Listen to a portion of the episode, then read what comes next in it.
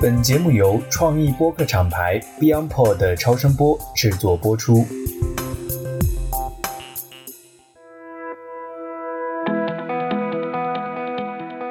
各位听众朋友，大家好，欢迎来到最新一期的 DTC Lab。今天呢，我们邀请到的是一位我们的台湾同胞哈，周鸿明老师。他的经历，我认为是在整个互联网乃至移动互联网整个的这个周期里面，他是有非常多的自己的亲身的实践。然后他最近刚刚出了版了一本新的书，是他的第二本书。所以今天非常荣幸能够邀请到周鸿明老师来跟我们一起讨论 D to C 的话题。那先请周鸿明老师跟我们的听友打个招呼吧。阿勇，还有 DTC Lab 的所有的听众，大家好，呃，我叫周鸿明，呃，很高兴啊，我想今天能够来聊聊所谓的 DTC 这个话题，呃，我工作经历呢快三十五年了，啊，也就是人生的前面大概十二年呢，从九一年开始在美国工作，我我都干的就是互联网，包含我自己创了在台湾地区创了三家企业。然后呢，都是互联网相关的公司。进入第二阶段呢，是我后来搬到上海，因缘巧合，我就去线下零售去操盘了五年。那那个五年呢，对于我在了解所谓什么叫做用户，我从流量到存量到真正的增量，我觉得在线下我更深刻的去了解什么叫直面用户 DTC 这个感觉。呃那几年啊，就是我中间段的这个工作，给我了更大的启发。因缘巧合呢，我在零九年呢有个机会，我就到上海交大就开始在 EMBA 班，还有一些总裁班就开始授课两个课程。一个早期呢授的是互联网战略模式，就是所谓的企业怎么做电商啊，那个是我第一个课。后来在学校的第二个课程呢，也就是我最近这七八年在授的课程，通俗来说就是用户关系管理。因为我觉得在 DTC 的商业模式，你如果不了解用户关系，你如果关系不管理好，那你怎么去 DTC 呢？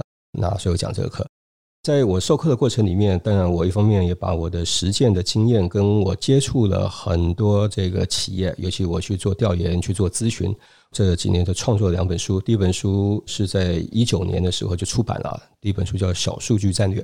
这本书呢是专门针对 DT 小 C。为什么我称为的小 C 呢？这个小 C C 就是所谓的 customer。消费者就是你，如果是直面消费者的商业模式，那这个 DT 小 C 这个所谓的小数据战略这本书是我自己以前实践，因为我搞互联网的，互联网大部分就是 DT 小 C 就直面消费者了。那我们怎么做了？然后一些方法论啊，我就在小数据战略里面就把它它写了。但是呢，其实真的在零售行业的给我的一一些经验是说，其实很多企业它并不是企业直面小 C，它中间透一个大 C。这个大 C 呢，可能是店长，可能是直销员等等等，是他们面对消费者这个观念，我就称为叫 DT 大 C。那我就创作第二本书，叫做《社群觉醒》。呃，那其实谈的社群，所以说第二本书其实是在描绘你如果企业走的是 DT 大 C 的模式，那这个模式我看到的就不是过去我们玩的平台模式了。可能玩的是另外一种叫生态模式，在这几年其实就也根据过去的经验以及很多企业的一些他们的做的失败或成功的案例，然后我就先把写成两本书了。我也是非常机缘凑巧哈，就是您的学生把书给到我，然后我去读了第一本，然后我又很快自己又去买了第二本，然后 其实里面有很多的观点跟我们这档播客节目，我们做了一年多，将近有三十几期的节目，我觉得里面有很多的观点我都是非常的认可。今天呢，我想把话题放在几个切口。第一个呢，就是说，在您的那一本书里面，在《小数据战略》这本书里面提到了一些概念啊，就它可能比如叫小数据，什么是小数据？然后在《社群觉醒》这本书里面，其实也提到了，比如我们经常现在也会去讲的超级用户。对我觉得我们可以在开场先把这几个，就是在您的提法里面，因为呢，玩互联网的人都知道玩大数据。简单说，对企业来说，玩大数据就是玩流量，就是把流量转变成存量。呃，我想这个大家现在很熟悉，但是呢，其实你从流量转变成存量就结束了吗？其实没有，是存量怎么让这个存量不断的复购？企业自己的存量，我就把它定义叫小数据，因为这是你自己的用户，所以不论是在所谓的哪一个公寓、哪一个平台，你用什么样的方式，不论说是直播、做电商、兴趣电商或者传统电商，你从流量的客户转变成你自己的所谓的存量客户的时候。那这些客户，你如何去了解他？如何去知道他的需求？如何让他可以复购？甚至你的整个新品的一个策略，你是为了流量客户，还是你存量客户？其实我觉得存量客户更重要。尤其是传统企业，流量花的时间、花的钱、花了这么多功夫，转变成存量的时候，如何经营好存量的用户？存量用户就称为小数据。但是呢，所有在玩存量的人，玩了三年以后，一定会遇到一个问题：每一个商品一定有它的生命周期，代表的是说每一个客户的复购率是有限的。那我们都称为这叫做漏斗模式。就是说，你一个产品复购五次了，其实他一定会有审美疲劳，他就走了，因为呢，他会被另外一个品牌吸引了。其实可能跟价格没关系，这是因为消费心理告诉我们很清楚，审美疲劳，人喜新厌旧，这是人啊，对吧？所以他一定会离开，是人性，对人性。所以说，任何一个品牌，任何一个品类，任何一个商品，一个 SKU，你做的再好，复购率它是有限的，也就是那个漏斗，它最后就是三次复购、五次复购，它一定结束。但是我就在思考。那这个漏斗怎么打开呢？因为我喜欢喝咖啡，真的喜欢喝低滤咖啡的人就会知道了。低滤咖啡有一种咖啡的滤杯叫做 V 六零，就是说它漏斗下去的时候，它有个开口，那开口呢是六十度。所以我就在思考，如果我们可以在每一次客户在做复购的过程里面，就很像咖啡在滤滤滤滤的过程里面，我们可不可以找出最好的客户？那最好的客户，我给他贴一个标签。再给他贴标签，一直贴贴贴贴上，复购率高、忠诚度高、消费能力高，甚至他的口碑对我们的品牌价值都是好的。当他有这些特征出来的时候，我们就应该把它挑出来了。而这群客户呢，他就会成为我们打开传统漏斗、成为 V 六零漏斗的那群客户，我就称为超级用户。因为呢，他的朋友、他的圈层。跟他的购物习惯、跟他的购物特征、跟他用户画像一定是很接近的，因为他认识人一定是这样。我们如何利用这一群所谓的超级用户去影响他的朋友，所以就有机会从存量的模式变成增量模式。而这增量模式呢，不是在流量上面找增量，而是在这种存量里面的这超级用户里面，透过他们去帮我们找增量，带来增量，带来增量的这群人就是超级用户。周老师在讲的时候，我是非常开心的。为什么？就是如果听了我们节目的听友就知道，我们在最近一直在讲。我有一期节目叫 KIM，就 Key Relation Management，其实就是 exactly 讲了您这个，就是说漏斗正过来反过来，就是我们把这种倒金字塔漏斗，我们叫 CIM，它的核心关注点就是开口要大，是吧？转化率要高。我们关注的是这个 funnel 的效率。是的。那另外一个，我们一个正金字塔的，其实我把它叫 KIM，杠杆用户或者说二八用户，就是你能。有百分之二十能创造百分之八十的，那就是您刚才讲的这部分超级用户、理想的客户。然后其实应该是把更多的资源配置到他们身上，然后通过他们 look like 再来慢慢的裂变和放大，把这个生意做起来。做裂变。所以呢，所有的裂变，很多人说流量裂变，我就没听懂，为什么微商会失败？微商肯定失败了，因为它是流量裂变。但是如果我们今天做的是存量裂变，那这存量裂变就是增量了，那是真的增量，它的转化率原则上应该都是要超过百分之七八十的。因为是你超级用户所帮你带来的新客户，他的用户画像我刚刚有聊到的，它是很贴近的，所以它的转化率一定是很高的。这个也是应该是很多的品牌商觉得已经有开始关注了。那您在书里面也会提到的，就是叫做社群的觉醒哈。这个社群概念本身并不新鲜，但是我觉得大家对它的认知其实有很多的不同视角。所以当您讲社群觉醒的时候，指的是什么？社群呢，广义来说就是人的生活方式。我们人都是活在社群里面的，也就是我们彼此影响，其实是这个社群的概念。只是说社群怎么变现，就叫社群经济。那我们就回来看，在还没有互联网出现的时候，过去是工业，工业革命降本增效带给我们，就是说我们可以很轻松的买到一个产品，但那产品谁做的，我们不知道，谁卖的也无所谓，反正我们就是线下货架购买的方式。但是如果工业革命在前面，农业时代再更前面，游牧时代前面那个两三千年的人类文明的时代，他们是怎么做买卖的？其实他们靠的就是群里面的信任。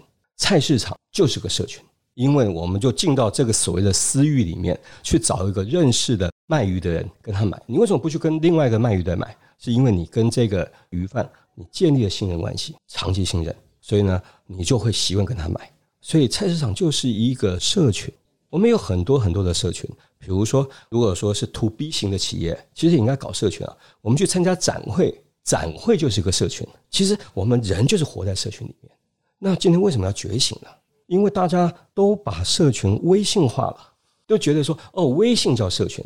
我觉得微信只不过是社群经济里面的一个工具，其实强关系的用户应该是 A P P，你品牌的 A P P 才是你最好的社群工具。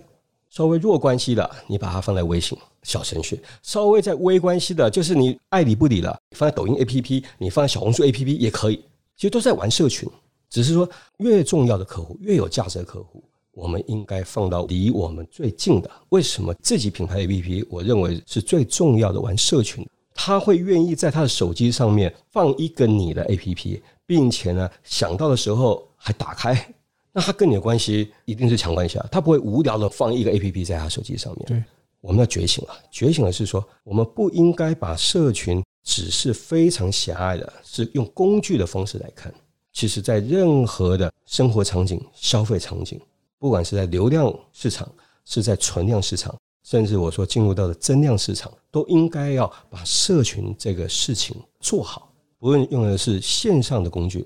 用的是线下的 面对面啊活动见面会什么这个事情，大家如果没有重新去想社群这个意义，我觉得就忘记了我们所有的交易的买卖能够持久，是因为信任关系，一定不是那个打折关系，也不是那个送小礼品关系，是因为你信任。那你信任什么呢？很多人说信任品牌、信任商品，我是觉得这个有点自己骗自己了啊！我有自己也操办公司，消费者干嘛信任你这个公司呢？消费者干嘛信任你这个品牌呢？其实消费者信任是谁卖给他的？很多很多真正他的商品，除了说你的商品是所谓的平价商品，跟谁买都一样，到哪个店、线上线下店买都可以标品，那我们当然就不谈信任关系了。你会去消费一个比较高价的商品，或者是它的价格每年会提价商品，其实你是跟着这个人在买的。这个人可能是疫情期间出来的团长，可能是在早期我们称为叫店长，线下门店的店长，可能在更早期的，可能是因为我们参加了某一个团体，相信这个团体里面那个群主，你觉得这个人我就喜欢打球，所以我去打球，里面的有些球友，有一个人群主，他说买什么拍子，买什么运动服，他说啥我们就跟着买。其实这个都是社群。我唤醒的是希望说，因为我接触很多企业，很多企业老板他会被公司比较年轻的，他们很会玩微信，特别会玩微信里面的东西。他就告诉老板，我们微信玩好的就是把社群玩好。我觉得这有点本末倒置了。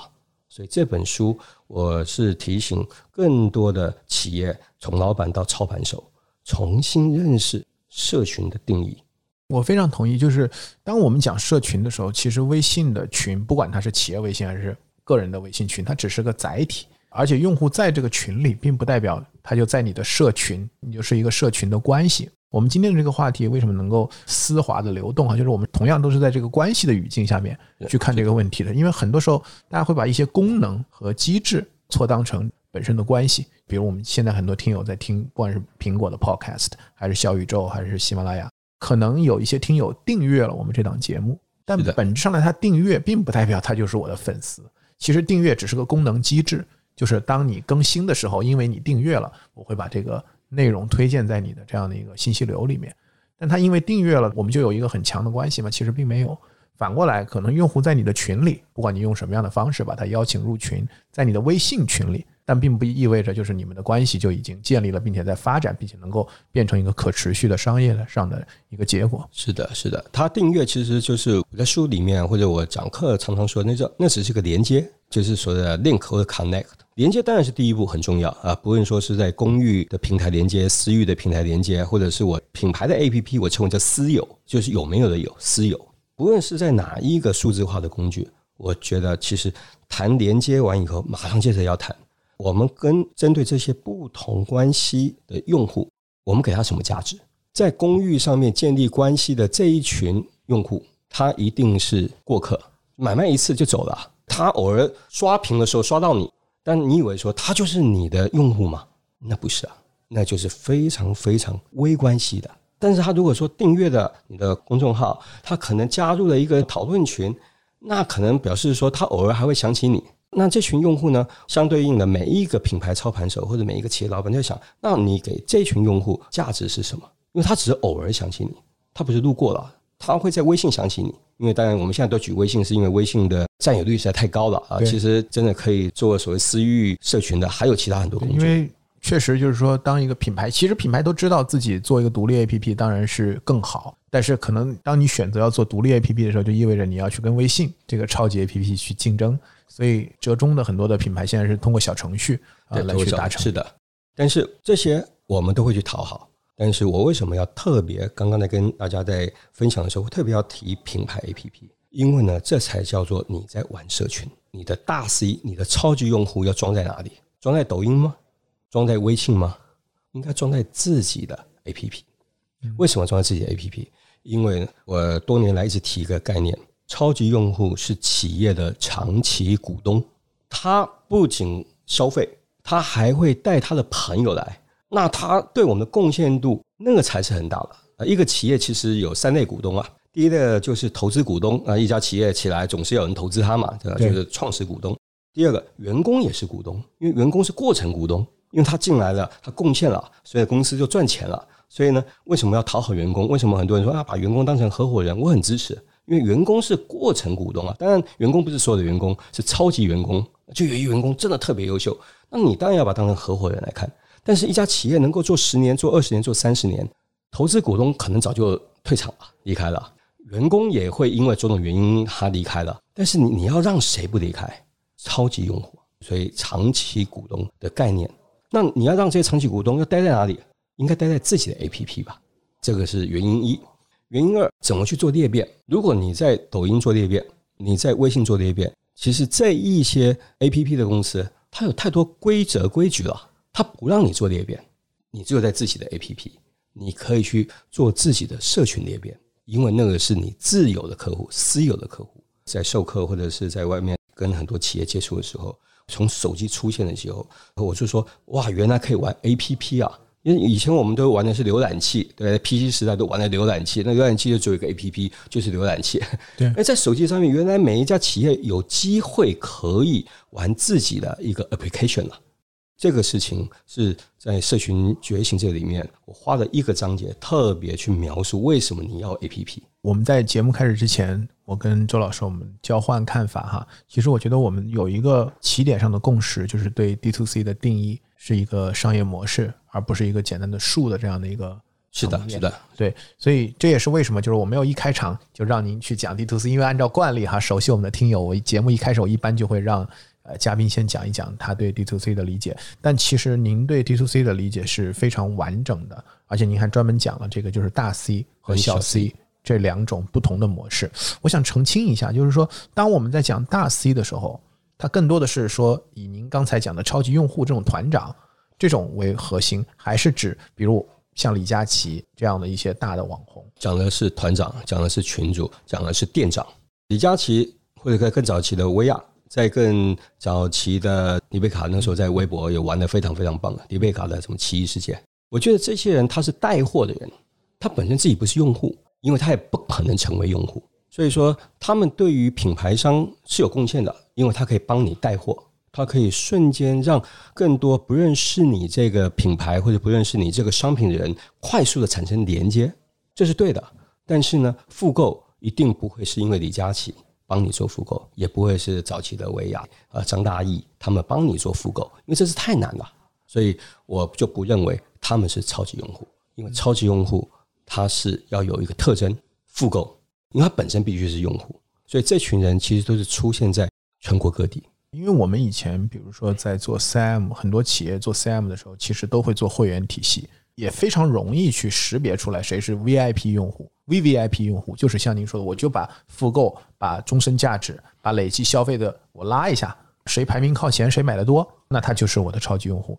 但是您讲的这个超级用户，或者说当您定义大 C 的时候，它不仅仅是绝对金额上他个人买的多，而是说他可能作为团长，可能是店长。啊，做一个大 C，他有更强大的，不是自己买的多，他是 VVIP 用户。是的，所以呢，我就把超级用户，我自己给他一个新的一个标签，叫做自零售，自己就是零售，也就是买的人就是卖的人，卖的人也可以是买的人，自零售。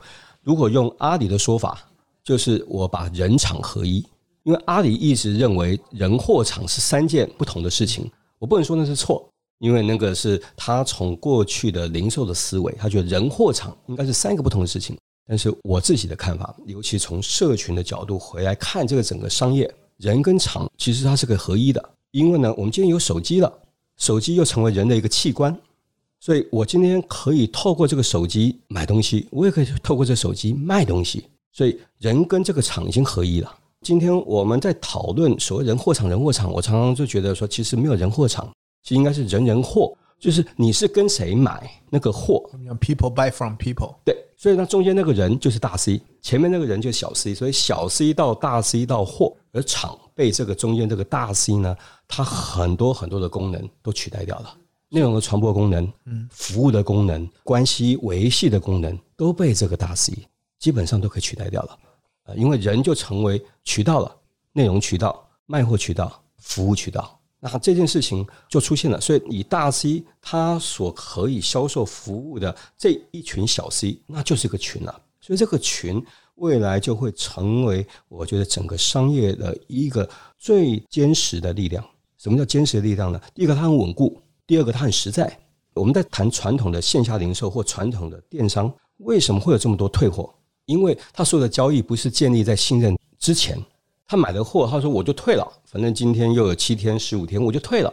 但是如果你是跟一个你认识的人，并且你相信的人买，退货率会基本上接近零，因为你退了货就等同说我不跟你交朋友了，对不对？啊，今天比如说艾勇，对不对？今天如果说今天哎以后我们两个人建立了信任关系了，你推荐给我东西我也买了，我买的不好，我也不好意思跟你说了，我怎么说？哎，阿勇啊，退货呀，下次不买，就下次不买。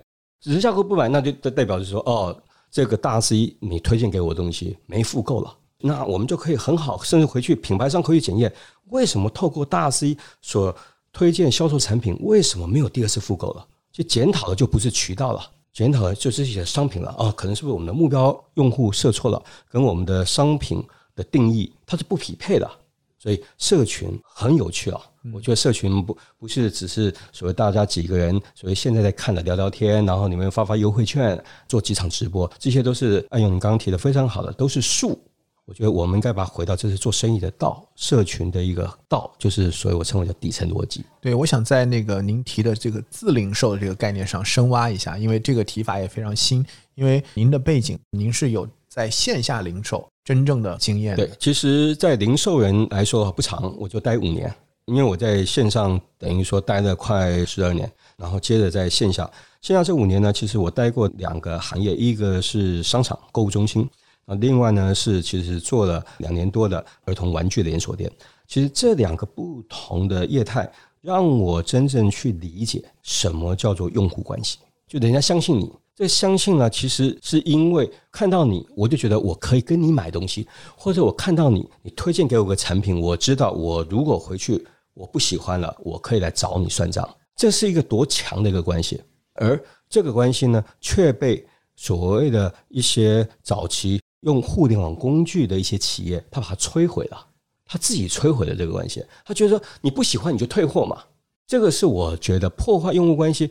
最糟糕的一种服务方式，但我看就国外，比如美国很多的一些零售，它也是多长时间，你只要那个标签没有钱什么的，你也可以。是的，它是一个售后政策，我感觉它是一个售后政策，但是用户不会说我买了以后不喜欢我就退了，他是觉得说你是我的会员，必须保证，因为美国的零售它都不是代销，它是自营商品，他买手直接买手进来，他买进来，所以他必须对于他的用户负责。他不能够说对于他的供货商说，哎，你供货商我管你的，反正你就退了。今天我们其实看到了很多的互联网的玩法，其实就是说，反正你不喜欢的，我就叫品牌就把你退了嘛，对不对？我就退了，反正我钱就先打回去给你了。因为它是一个中间的这样的一个中介，是的，所以就会让很多的品牌商的老板进入到了所谓的互联网的时候，其实误以为说，哦，原来互联网都是要退货的。但是这些老板其实后来为什么都不太希望用互联网的方式，用所谓的数字化的方式去做 DTC 呢？是因为他觉得就不符合做生意的原则啊。今天你买我产品，你一定是在某一个基础，什么基础呢？你觉得你有需求，第二个你也相信我，所以你才买我这个产品，而不是你都不加思索了，反正看了某一个网红直播，我就马上买了，反正可以退货嘛。这个我觉得跟品类也会有关系，对吧？越是这种叫 high involvement，它的这个摄入度更高，关注度更高、参与度高，用户的对于这个更敏感，呃，这样他可能在这个维度上更依赖这种关系。是的，但是呢，《乌合之众》那本书告诉我们，就是有一些这种所谓的无理由退货的用户，他会去影响一些本来很理性、很理智的用户，所以大家都形成越来越多人。其实，在所谓的我们狭义定义的 DTC 这种，尤其是透过互联网的方式在做销售的一些企业，面临了很大的困扰。有一些不应该退货的客户，他也觉得我就退了，反正就是逆向物流，我付一下嘛，我就再选另外一个商品了。所以，整个做生意的原来最基础的底层逻辑，信任关系永远做不到。所以我们谈的 DTC，为什么很多的企业都会把它解释成是一个？术是一个技巧，不论是用哪一个 A P P 做直面用户销售，但是我却不认为。但是没办法，因为这个是早期整个商业环境啊被塑造成说，哎呀，反正 D T 小 C 的都会遇到这个问题。但是如果商业模式是 D T 大 C 呢？今天透过一个小 C 可以信任的人，那个人我通称群主，不论是团长，不论是所谓的店长、社区店的店长啊，不论是就是透过群主，你天天要碰面了。你每一天要经过的，可不可以透过另外一个人来先有了信任关系？所以呢，他会去弱化所谓的小 C，他这种所谓的无理由的这种消费决策。那我想请您，因为您也讲课哈，然后也有大量的这样一些咨询的实践，就是在您看到国内现在的这些企业，尤其是民营企业里面，大家做您讲到的这种自零售的模式做的比较好的案例。嗯，我可能先在谈自零售，我先分成两个，一个是说他们就直接找现有的所谓的群主，这种模式呢其实是国内很多做的很规范的直销公司，他直接做 DT 大 C，他们现在转型的非常好。为什么我要特别强调？因为这个可能很多比较年轻啊，可能九零后，大家一听到直销骗人的传销啊，骗谁骗谁。我们讲的直销就是以美国安利。做出来的这种商业模式，他们就是真正直面大 C，他先从小 C 培养成大 C，然后这个人就影响他邻居、他的社区的所有家庭的消费，所以这种模式呢已经出现了。尤其是过去的一些直销商，比如说像南京有一家企业做直销起来了，他们过去的直销呢是透过所谓线下的面对面。然后呢，就是所谓的直销商面对小 C 消费者，大家就这样聊聊天。然后呢，就是说，哎，推荐产品，然后分享经验，等等等等。在还没疫情前，直销这两个字就被所谓的政府和国家就觉得，哎呀，这个事情是不可以做的，感觉有点污名化的感觉啊。对对，不仅污名化，它直接其实就下了很多行政手段，就很多很多的直销公司就不敢做线下活动了。但是如果你把它转成到数字化工具。其实这个方式就会让他的很多原来线下跟社群的那个连接方式，他就很容易就上来了，并且庄太做了有一点很有趣的，他说：“你是水果店老板，你为什么不能够卖大米呢？你是水果店老板，你为什么不能够卖毛衣呢？因为你对于你原来服务的可能这一千户的用户，你这个水果店已经开在这个小区这么多年了。”那你建立的一定是强关系、信任关系、强信任关系，所以水果店很多老板也成为群主了。他的本业是在卖水果，但是其实他透过更多的数字化工具，其实他可以对他原来自己的老客户，他可以卖更多的其他商品。而其他商品呢，他不用自己去找，是庄泰帮他们找到了，所以他们可以卖荣事达的小家电，他们可以卖海尔的大家电，其实都透过这个方式来进行的。那这个模式呢，不是拍脑袋的，其实它只不过就是把我说的原来它就是一个社群强关系的一个商业模式，加上数字化，那这个数字化呢，我们就称为就是社群了。我感觉就很像，就是您在讲的时候，我就想起，比如像 Seven Eleven 这样的一些店，它可能也有很多店都是原来夫妻老婆店的一个小卖部，然后改头换面啊，被 Seven Eleven 收编。Seven Eleven 可能对它进行赋能，包括品牌侧的，包括数据侧的，包括供应链这一侧的。那同时，因为门店呢，在这个社区里的时间也非常长，他也可以更清楚的了解这个社区里的用户的画像和他们真实的需求。那他可能也会增加一些新的服务，这样就能够让它的粘性更强。是的，我就提全家，你是全家的会员，你一定会知道，全家会员不是为了只是进全家，全家的会员，他还有另外一个他的所谓的 VIP 的尊享版。那个 APP 里面呢，它是已经帮你代购了。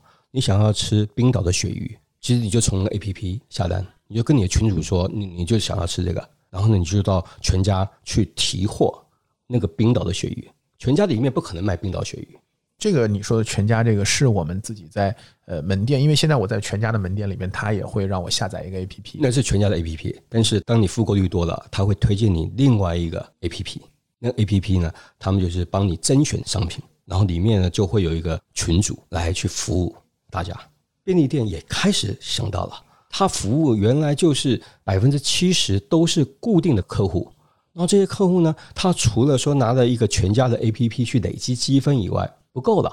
他如何让这些用户开口打开？他还先不用去提的是说带用户去做裂变，他先把商品品类打开，因为太多商品没有办法在全家陈列了，没有办法在门店陈列和体验。对，然后他还有另外一个信任关系也没有。如果说比如说今天我们不是全家的用户，你就突然下载了一个所谓的什么买冰岛鳕鱼。其实你不会去买的，你想说这个 A P P 是谁啊？不认识。但是因为你是全家的会员，你是他用户，然后呢，你成为他的高级会员的时候，他就会推荐你另外一个 A P P，然后这个 A P P 叫尊享会员，这个里面就会有很多我刚刚提的，所以这个是商品品类的打开。我们都先不用去谈裂变，其实就先把品类打开。品类一打开，其实对于存量用户的这一些连锁店、这些店长、这些团长，他就带来了更多的真正的收益。而他唯一要做的事情，就是继续把原来的用户关系做好，原来的客户服务做好。然后呢，甚至他可以，他就去挑选这群用户他要什么产品。然后呢，他就把这个所谓不管是直播链接、小程序，再把它推到他的群里面。对，我觉得这个对我也很有启发，因为我觉得上一期我们的节目正好我们是聊的一个话题叫兴趣激发兴趣，那是在一个就是相对比较垂的一个品类，就键盘鼠标。我们聊的是罗技的案例，因为它这个品类的这个它的市场份额已经很高了，单用户价值怎么再去提升的时候，它也要进行跨品类的尝试。那么跨品类的尝试，它的一个想法呢，是用一个更大的兴趣，给罗技的键盘鼠标的用户去卖一个大耳狗的联名款，还是对喜欢大耳狗的用户去卖它一个鼠标，用一个更大的兴趣来去增加拓品类的可能性。而您今天讲的一个很重要，就是基于深度的信任关系来拓品类。刚才讲的那个 case 里面，因为它已经有了这么多的消费复购，那反过来双向，就是一方面用户本身积累了，因为在这边已经花了这么多钱，他是重度用户，所以他对这个平台、对这个品牌。已经有了一些信任关系。反过来，因为它已经有了这么多的消费，我把它识别出来，我换一套服务体系了。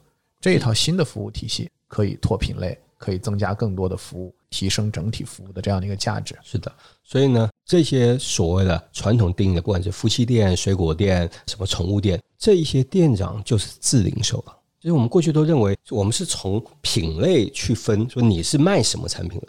我在看未来。整个中国的所谓的最基础的底层的这些店，其实都变成零售店了，因为他就是帮他的群选品，每一个店就是一个群，每一个店甚至还有两个群、三个群，因为他可能根据他自己的小区用户，他还可以贴不同标签。如果真的比较这个努力一点的，他会努力去贴，他不会把说进来买水果的这一千个人都拉到一个群。但是有一些这种粗暴做法，对，但有一些他会他会分了。啊，你是一个人住的，哎，我帮你拉一个群。啊，你是夫妻带小孩的，你是三代的，我就看到有个水果店，有一个店长，他已经有分群的概念了，他贴标签做分类。我们在讲客人，就说，哎呀，贴标签做分类，他脑子里面就把他的客户分成三大类，建立在三个不同的群。问他分成什么群？单身群、小家庭群、三代同堂群。所以他每一次推的不是卖水果的，因为他们都来买水果，但是他推荐的其他品类的商品。是根据他不同的群在推小程序、推直播的，所以这就是用户画像、用户标签，它能够去解决的这样的一个群组。所以这个群其实也并不是真正的就是微信的群，而是怎么把 segments 就把用户的这个是的细分能够做得更清晰。所以说，只有小数据的概念才能够做分群嘛。大数据还是常常一直提一个概念，你说你在大数据你在玩流量的人怎么做精准营销呢？这个数据量这么大，你怎么分群呢？所以我觉得说，早期都说，哎呀，我们在这个互联网可以帮你做精准营销。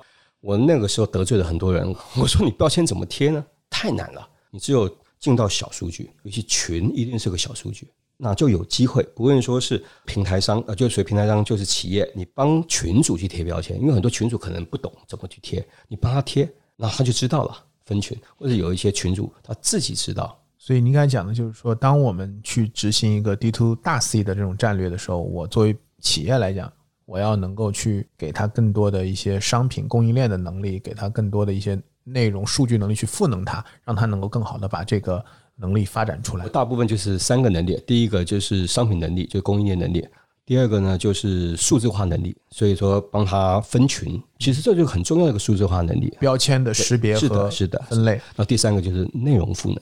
为什么他需要内容？因为他是卖水果的，你突然说要他卖个鸡蛋，他也不晓得这个鸡蛋有含 C 的鸡蛋跟普通鸡蛋、散养鸡跟什么鸡，这鸡蛋有什么差别他不知道，所以你必须赋能内容给他，教他怎么去卖。对，很多很多群主，因为他跟用户的关系很好，他说我也不知道，但是呢，我就把一篇文章转给你们看吧，你们在群里面自己看吧，看看这个鸡蛋是不是你要买的，所以要内容赋能。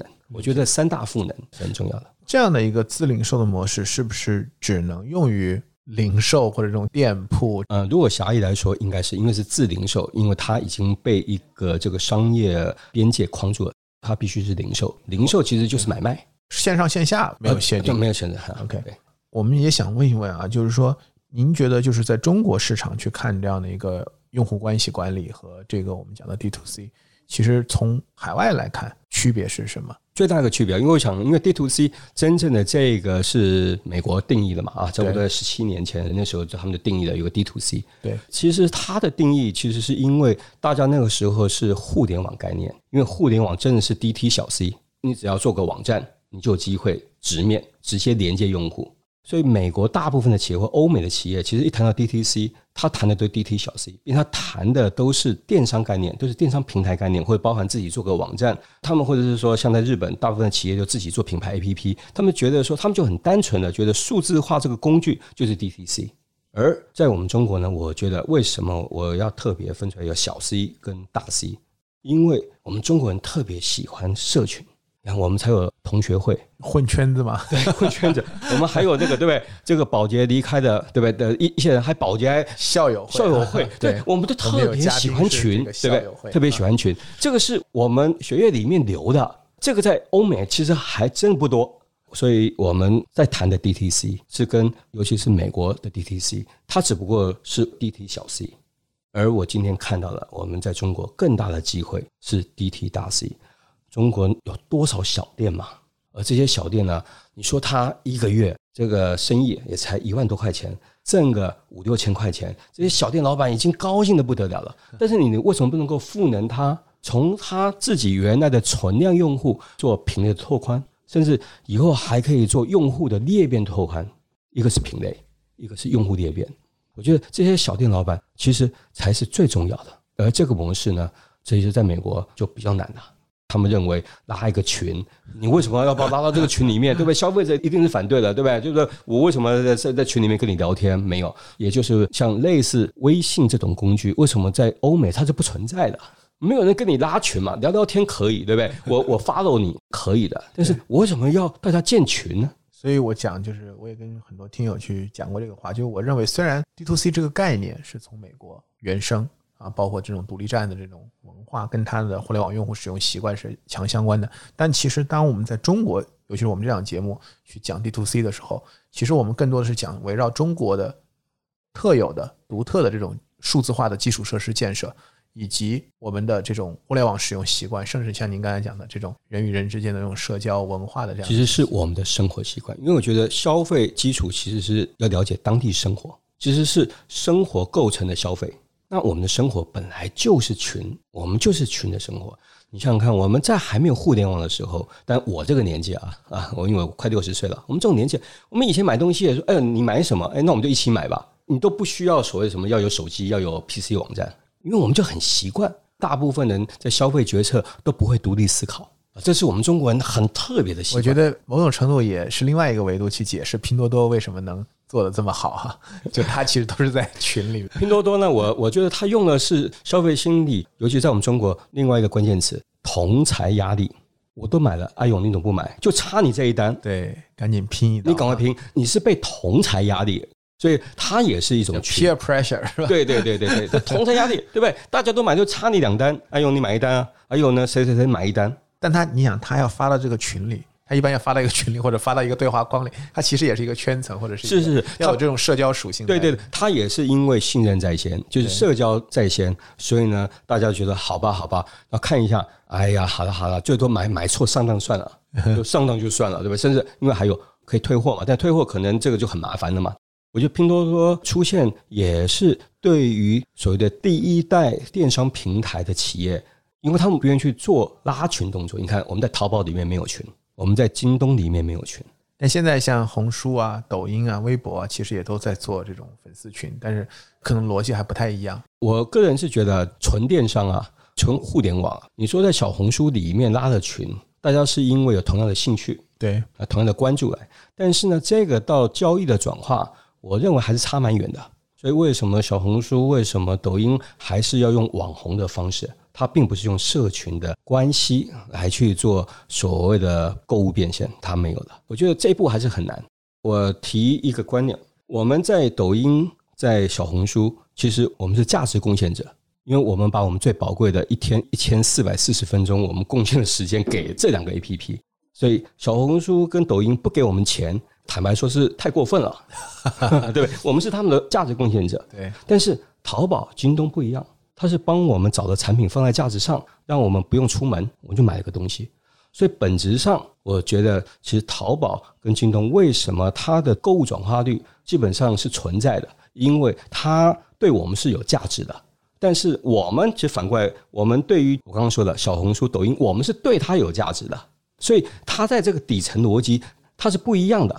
它已经把我们给它的贡献的时间拿去做流量变现了，它现在还要推个产品给我们，他对我们的价值可能也是给我们杀时间嘛，就给我们提供了杀时间的一些对对对内容消费。我们对于看里面的内容一定是喜新厌旧的，因为不喜欢看嗯就离开了，我们就会到其他的内容，就是我们就会不断的看，不断的看。所以抖音看看，快手看看，小红书看看，就不断的不断的看。偶尔最近有人怀念微博，对吧？又把微博下载了，去翻翻微博上面的一些内容。而这些事情呢，所以你说兴趣电商，我是觉得有点伪命题，因为电商最大的一个对用户价值就是节省时间。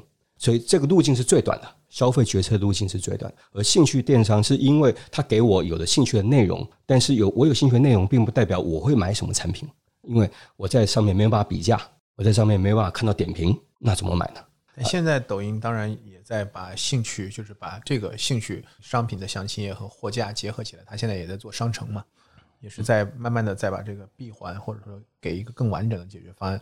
但是就是您的这个观点我也听到了，我最后想问一下，就是因为您是老兵哈，就是 互联网老兵 对，是老兵，所以我不知道您怎么看待，就是新的人工智能技术会怎么去影响我们的这种用户关系的管理，或者说 D to C 的这样的一个模式。我先讲优点，它一定会对于我们在智能客服跟智能导购上面肯定有帮助的。智能客服呢，其实就是因为人总是会有情绪的。我们在回答一个问题的时候，对不对？我们看看有时候开个玩笑说，对不对？就是我们常常在淘宝都买东西，他们为什么要亲啊亲啊亲啊？他要跟你有关系，但是其实他背后是有情绪的。你问他十个问题，他十个问题还要再回答，他每天在回答重复的问题。你说这个人不会有情绪吗？但如果他后面是一个聪明的机器人、聪明的客服、人工智能客服，他就没情绪了。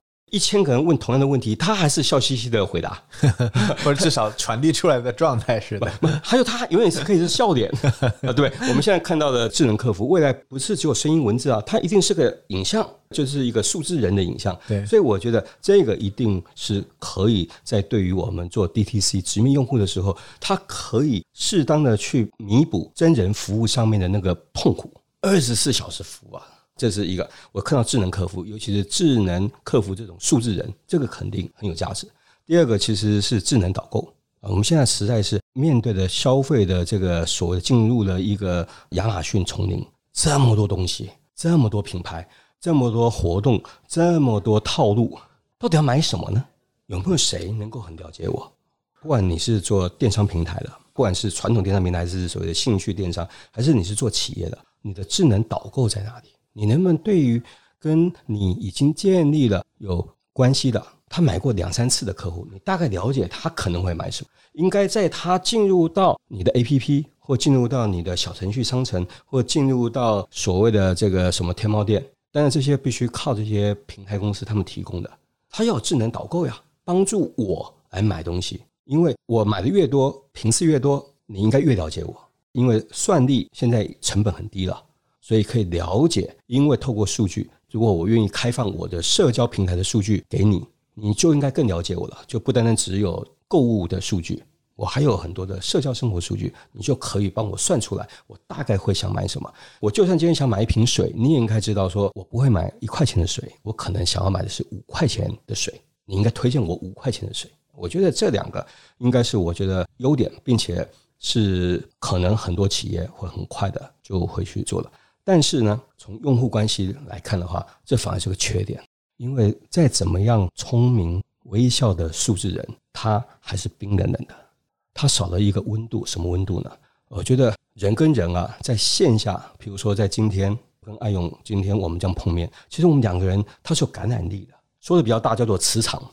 但是其实人跟人的感染力，这个其实是我们谈关系里面一个无法量化。但是呢，这个却是我们老祖宗说的“见面三分情”，那三分情就在见面。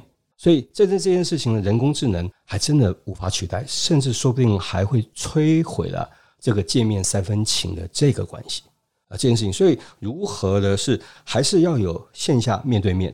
品牌商，你去跟小 C 面对面，你可以透过大 C，透过他最离他最近的这个人，不论这个人叫团长、叫店长、叫群主、叫什么名字，还是在线下去帮你做所谓的用户关系。但是呢，在线上，不管是客服，不管是导购，这种机器人，它可以适当的在二十四小时、随时随地，然后来弥补我们真人在现实这个交易场景上面的不足。我觉得这个人工智能应该以这个应用场景很明显了。明年没有，我觉得后年也会有。我现在知道哦，原来现在算力成本太便宜了。那天呃，我聊了另外一个场景，比如说我们现在都说我们要去某一个地方旅游，很多人说戴上 VR 眼镜就可以旅游了，这是对的。但是人工智能可以帮我们到了线下，比如我们今天到了长城，以前我们到了长城呢，可能要请两个导游来帮我们说，以后呢，其实就是戴个耳麦，下载个一个 APP，比如叫长城 APP。它就智能导游了，它可以站在哪里，它识别你的位置，对吧？然后第一引导你去不同的地方，然后你到了那个地方，它自动的开始给你去。是的，甚至我可以问问题，他问我的问题他听不懂，那我说我手机拍给你看，我就拿着 A P P 拍的这块石头，我说这块石头为什么上面刻了五个字？这到底是啥？所以这些事情其实在很多场景出现的。所以我刚刚讲的这个导游的场景，其实就是一种导购，因为消费者其实今天会会购买我们的产品，我当然知道。产品要够硬，品牌的这个价值最好是要能够越做越好。当然，可能还有加上有所谓的平台的背书哦。原来大家就觉得哦，天猫店好像比淘宝店稍微好一点，对不对？这个都有更有保障一些的的背书。但是我觉得这些事情呢，都不是最底层的。最底层的是谁了解这个用户？客服、导购、导游、团长、店长，就是谁离小 C 最近的这群人。我认为是未来整个 DTC 模式最重要的一个关键人物，而这个关键人物呢，却是我们过去很多的传统企业，甚至包含互联网企业最不关注的。你看，我们给店员、店长多少钱？公司里面最便宜的薪水。我们给客服人员多少钱？最便宜的薪水。我们给所谓的店小二、淘宝店小二最便宜的薪水，但是我们却忘记了，他们是离用户最近的。其实它就好像您打的这个比方，就是他们赚多少钱，就很像我们在营销的投入上，我们是多少钱配置在前链路去做获客、去做引流，还是多少钱花在后链路去做复购？多少钱在 A 一、A 二、A 三？多少钱在 A 四、A 五？是的，是的。刚刚提到复购，我就觉得说，为什么我刚刚提的店员、店长、客服这些连接用户的的很重要？因为复购其实复购的原因是因为它体验好，一定不是只是上次的产品好。因为上次的产品好，他会来继续买的，就只有什么水，就是那种所谓的可以平替的商品。那那种复购，你根本都不需要所谓的服务，也不需要什么谈用户关系了。基本上会有复购的，一定都是那个关系，而那个关系不会很简单，是建立在产品的关系，建立在所谓的品牌关系，而是建立的是在那个谁卖给你的那个人的关系。所有消费者，我我觉得不会因为今天我们的购物习惯已经有很多时间线上化了而改变。因为最后我们买的还是是一个我们用户消费者要得到的价值。所以一句古话是“信任是金”哈，也是我们常常说的，对不对？做生意为什么要有信任关系？这个好像看起来 B to B 大家都知道这件事儿，但是 B to C 为什么不知道这件事情？我觉得不是不知道，是因为过去没有工具，现在有了数字化工具，所以可以 B to C to C。这中间这个大 C 就是我们的信任的媒介，所以这件事情就出现了。所以 B to C 的信任是可以做的了。对，因为以前没有数据去识别，帮你识别出来那些真正要去构建这种双向信任关系的，那你只能无差别的去应对。而现在，如果你能识别出来，那你肯定要应该调整你的资源配置，要在这些真正值得也应该去构建这种信任关系的这个用户上去加杠杆。我觉得这才是真正的应有之义吧。对，还甚至还应该更去。奖励激励这一群直面真正消费者的这群人，这群人不管在你公司他职称是什么，应该让他们真的不仅是赋能他，甚至要给他更合理的一些激励措施。因为这群人他在未来还可以有一个角色。我们在做零售、在做品牌的人都知道，我们常常每一年都要去做市场调研，都要去做所谓消费者访谈，不管是神秘客，不管说是做 focus group，为什么这件事情不让你的店员、店长做呢？为什么这件事情不让你的团长去做呢？因为呢，他们去取得这些数据，第一个更直接，第二个他取得的数量一定是更大的。谁离用户最近，这个人就是我提的。我们不仅是要透过他，他还可以做好多事情。他可以帮我们收集更多的小 C 潜在的需求。好，那周老师，你今天是第一次录播客吗？是的，其实这个形式是第一次。啊，那你感觉怎么样？我感觉挺好的，我感觉很轻松、很自然，就很像在聊天，对，喝咖啡聊天。然后平时你有听那个音频的习惯吗？我听音频，我会去听得到喜马拉雅的啊，就是有一些推荐的一些课程，但是听这种对话的这种对话比较少，基本上是没有。或许你可以把我们录出来的节目给发给你的一些。学生、一些朋友、一些是是是是，当然，但我一定会也会推荐给一些已经听过我课，因为我自己也有个群嘛，就是听过我课的一些，不管是老板啊、高管，我也有分群啊。这个其实相当于，我觉得播客它因为也是一个内容资产，对吧？就你一次的录制之后，然后因为它也包含了很多的信息量，可以发给他，他可以随时随地的场景里面去接入到这个内容。如果他有兴趣，还可以再跟你互动。所以我觉得您的这两本书啊，我觉得其实还是非常的好，所以我也呃在这里呢推荐大家的去阅读。我们自己 DTC Lab 也有听友的读书会。所以后续如果我们有读书会的活动，读这本书，我们可以邀请您加入我们听友的一起的讨论。哎，可以啊，可以啊，我是非常喜欢的，因为我觉得这个能够分享我自己以前的一些实操经验，再加上呃我走访了这么多企业，然后认识这么多老板，或者是有一些企业操盘手，他们也都对于所谓 DTC 这个其实都在做，只是大家是从不同的角度，或者过去因为累积不同的企业资产，所以他觉得怎么去做越快，但也有一些人真的是走弯路了。我觉得读书会啊，您刚刚提的，就是说这个读书会，大家如果您的这个所谓的听友会愿意读这个书，我是可以回答他们很多书里面问题，甚至可以接受挑战。因为我是互联网出身的，八八年去了美国的，我待的环境就是互联网。我觉得互联网上面就是所有事情就是平等、共享、自由、开放。对，我觉得其实你反过来想，就是当您作为一个作者。如果你面对你的读者，其实你也是一种 D to C 的姿态。是的，是的，是的，吧？是的。出版书以后，很多企业都邀我，因为很多稍微有规模的企业，他们自己内部也有读书会。对，所以呢，我这个书也卖的都还不错啊。因为出版社也觉得很奇怪，谁买？其实都是很多企业团购。因为他们一次买可能就五十本一百本，然后读完以后就说：“哎，一起来讨论一下，稍微讨论。”其实很多作者、很多老师是不太愿意的。他说：“我干嘛跑去这么远地方就谈呢？”但是我非常乐意。尤其疫情中间，我还是飞到一个地方，我觉得那个企业既然邀请我了，我就应该去。然后呢，跟他们公司里面，然后他们来都是几百个人。然后呢，有些人看了书，有些人还没看书。然后大家就会问了不同的问题。我觉得在这个过程里面，对我来说，其实就是一种内容的共创。然后也会让我去思考，因为我这系列的书要写三本嘛。那下一本会关注哪个？对对对对对，要剧透吗？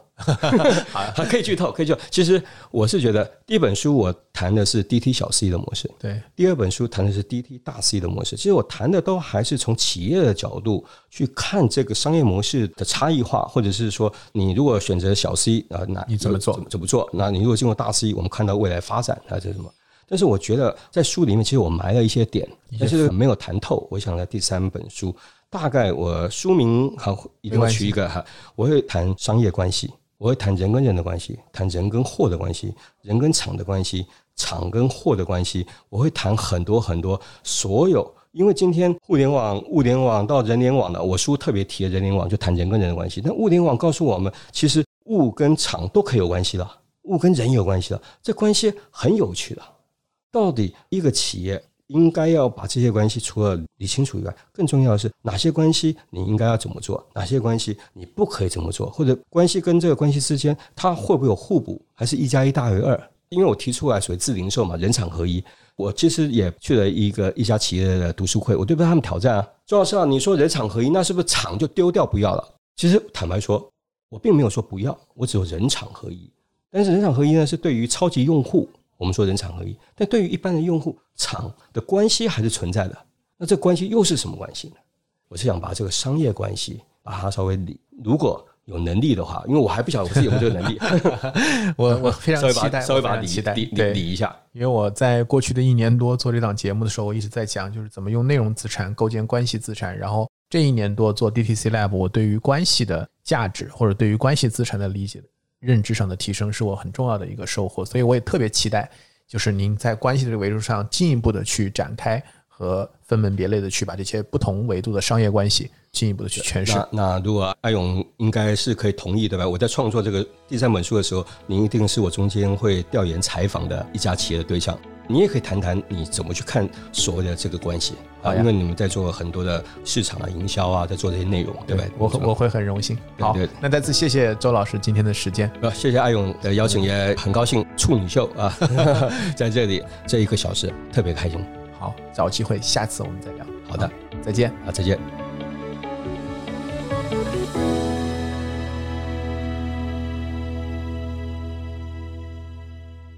我们的节目成立了听友群，来自苹果播客的听友可以直接加我们小助理微信 BeyondPod 二零二一，全部字母小写 BeyondPod 二零二一。小宇宙听友可以去节目 Show Notes 或者评论区置顶留言，找到入群方式。欢迎在听友群里与我们互动交流。